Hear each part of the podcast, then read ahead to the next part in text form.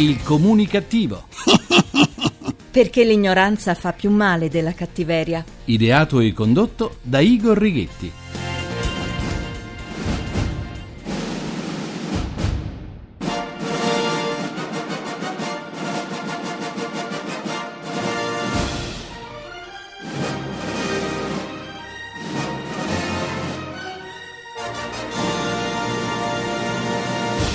Oggi un inizio cinematografico. Buona comunicazione dal vostro comunicativo di fiducia Igor Righetti e bentornati alla nostra seduta radiofonica di gruppo di Sana Comunicativer numero 1692 con il 92. Dopo tanto parlare di quote latte, soffermiamoci sulle cosiddette quote rosa. Ho detto quote rosa, non quote pantera rosa. E su! Ritengo paradossale parlare di quote che siano rosa, gialle, appois, celesti o color blu puffo. Credo e sostengo la meritocrazia, anche se in Italia è spesso considerata un'eresia. Ai miei studenti delle università Tor Vergata e Luis di Roma cerco di trasmettere l'importanza della professionalità, della specializzazione e i valori del sacrificio e del lavoro. Stimo molto la professionalità, l'intuito, l'equilibrio e lo spirito di sacrificio di tante donne che quando sono alla guida di enti pubblici o privati privati ottengono quasi sempre ottimi risultati. A mio parere il gentil sesso è di solito molto più aperto alle innovazioni rispetto a noi uomini. Ma le carriere degli esseri umani dovrebbero fondarsi soltanto sul merito, sulla bravura, insomma, e non sulle differenze sessuali o sessuali.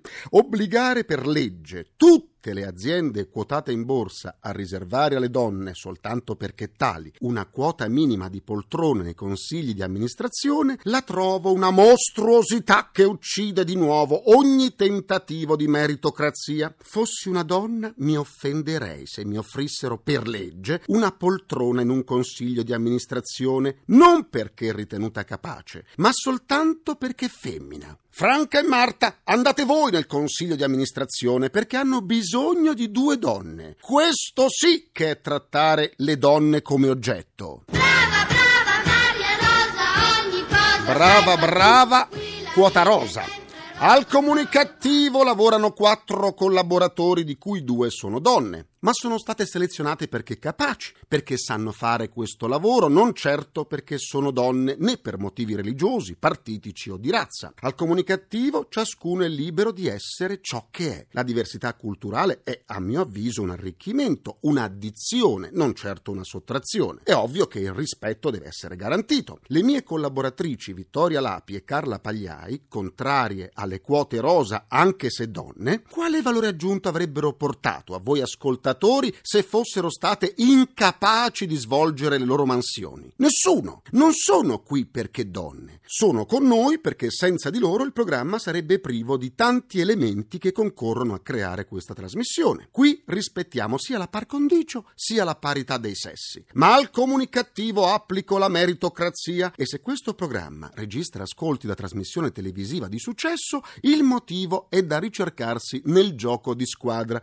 dove ciascuno di noi ha un compito ben preciso che è in grado di svolgere. Le nostre aziende sono maschiliste? Beh, allora se è per questo sono anche gerontocratiche, ovvero persone molto anziane detengono il potere. Pensiamo per esempio ai comuni italiani. Su 8094 comuni, soltanto 70, e dico 70 siore siori, sono amministrati da un primo cittadino che ha meno di 30 anni e soltanto 500 comuni hanno un sindaco con meno di 35 anni. Su 8094 comuni.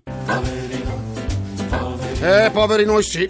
Pochissimi sindaci giovani dunque alla guida tra l'altro di piccoli centri con poche migliaia di anime, fatta eccezione, ma è un'eccezione appunto, del primo cittadino di Pavia Alessandro Cattaneo, quasi 35enne, alla guida di una città con oltre 60.000 anime. Il sindaco di Firenze, Matteo Renzi, ormai ha compiuto 36 anni. La gerontocrazia colpisce le nostre aziende, il nostro Parlamento. In Italia essere giovani sembra sia una colpa, una condanna da scontare, quando negli altri altri paesi europei o negli Stati Uniti a 30 anni sono già a capo di multinazionali o grandi aziende. Pensate ai multimilionari ragazzini che hanno ideato i social network Facebook o Twitter o il motore di ricerca Google. Gli studenti inglesi a 16 anni cominciano già a fare stage nelle aziende organizzati dalle scuole. Gli studenti francesi a 18 anni lasciano le case dei propri genitori. Da noi tutto questo è impossibile. Le scuole superiori non organizzano stage perché nessuno prenderebbe dei ragazzini a fare pratica. Le università sono ancora scollegate dalle richieste di un mercato del lavoro che si è evoluto.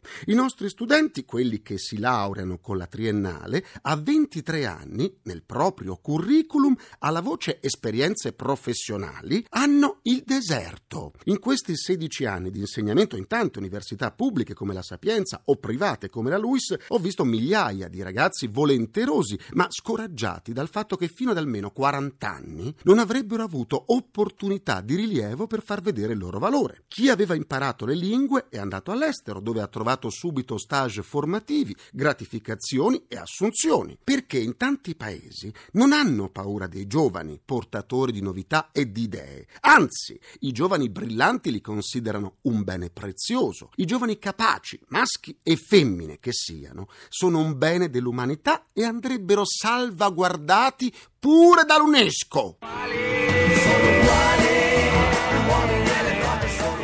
In tanti paesi europei e negli Stati Uniti non considerano un giovane privo di credibilità soltanto perché non ha il viso solcato da rughe e non soffre ancora di prostatite. C'è chi vuole le quote rosa? Bene, allora istituiamo anche le quote giovani. Ma i giovani fanno troppa paura, eh? Cominciamo a dare speranza a chi ha studiato, a chi si è sacrificato. Diamo la possibilità a quei tanti giovani che si applicano di dimostrare il loro valore e di fare esperienza professionale. Basti pensare che a 40 anni in Italia si viene ancora considerato un giovanissimo manager, un giovanissimo giornalista, un giovanissimo conduttore, un giovanissimo politico, un giovanissimo imprenditore, un giovanissimo medico, avvocato, idraulico e chi più giovane è, peggio è per lui. Noi siamo giovani, Sì, giovani. più giovani,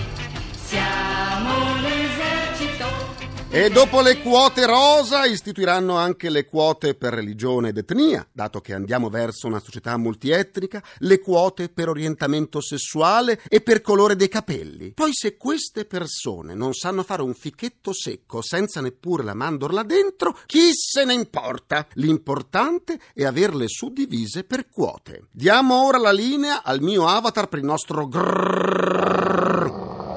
Giornale radio comunicativo che previene la cefalea da buonismo.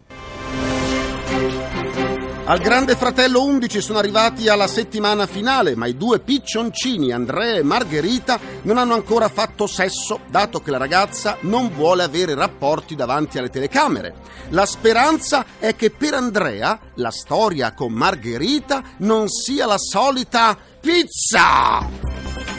Gianna Orru, madre di Valeria Marini e naufraga sull'isola dei famosi, è stata eliminata al televoto. D'altra parte, con tutta quell'acqua che circondava l'isola, era chiaro che prima o poi tra i naufraghi e Gianna, la mamma di Ferro, ci sarebbe stata della ruggine.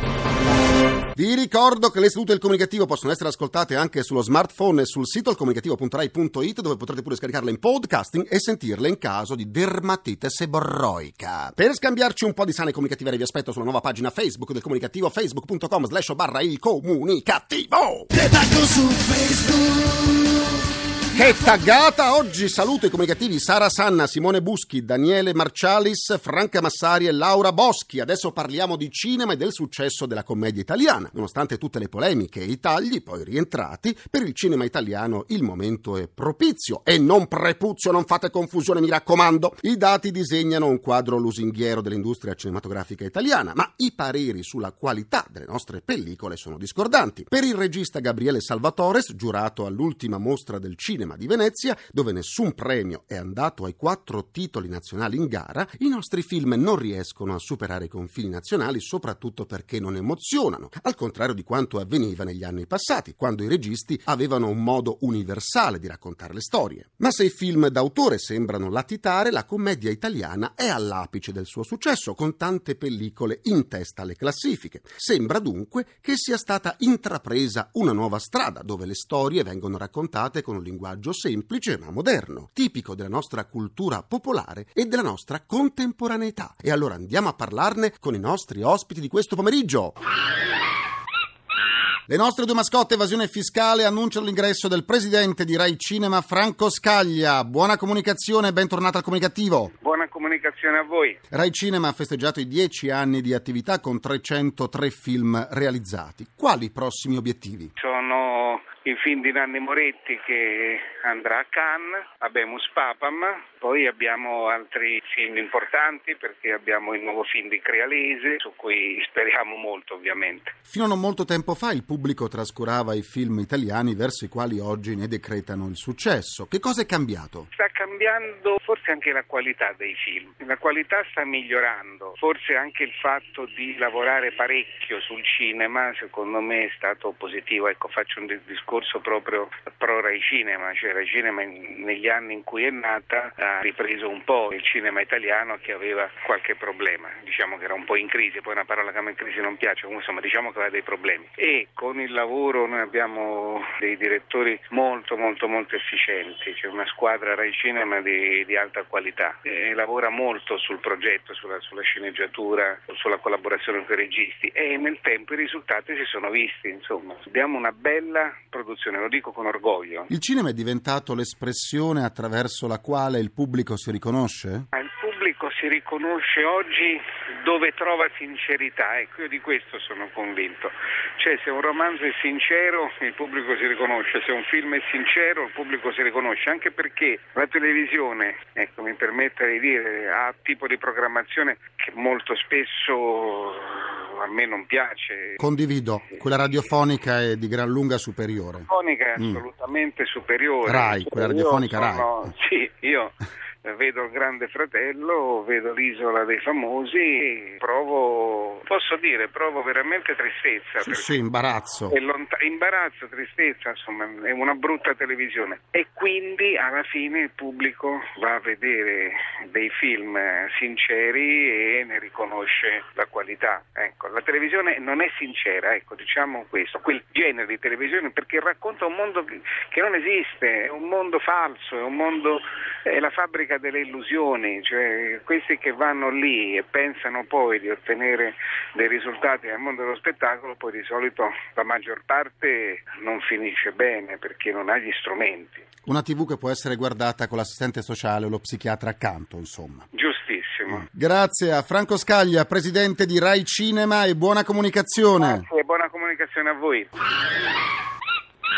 E do la mia buona comunicazione a Luigi De Laurentiis, produttore della casa di produzione cinematografica Filmauro. Bentornato al comunicativo. Buona comunicazione a voi. La commedia all'italiana va forte, tanti titoli sono in vetta alle classifiche. Merito del linguaggio, moderno e leggero delle storie narrate? Sì, sicuramente. I film che hanno colpito, almeno gli ultimi cinque che hanno colpito quest'anno, hanno avuto merito grazie a dei soggetti che in tre parole raccontavano una storia che poi ha riscontrato un po' il gusto del pubblico e ha riscontrato soprattutto una curiosità del pubblico per vedere quello che avveniva in quelle storie, quindi sono stati molto bravi a trovare l'idea di soggetto giusta. Ridere dei nostri difetti attraverso i film, un modo per ritrovarsi? Sicuramente oggi è simpatico il ragazzo della porta accanto, la persona che rappresenta il popolo, insomma si è visto anche con Checco Zalone, no? il sogno sì. un, po', un po' di tutti, partire dal nulla per arrivare a, a 100 al massimo, quindi sicuramente il popolo si medesima in quello. Quali sono i generi cinematografici prodotti in Italia più richiesti all'estero?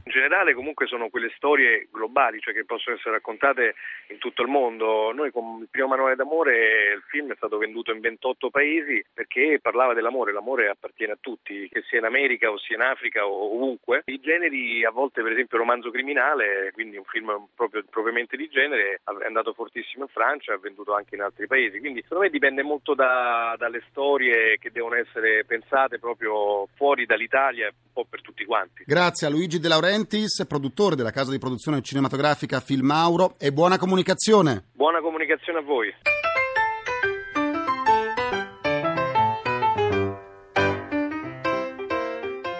Concludo anche questa seduta con il mio immancabile pensiero comunicativo. Il ministro per i beni e le attività culturali, Giancarlo Galan, presentando al Senato le linee programmatiche del suo ministero, ha affermato che la cultura è la benzina del paese. Sarà che noi italiani ci sentiamo degli indiani perché siamo in riserva?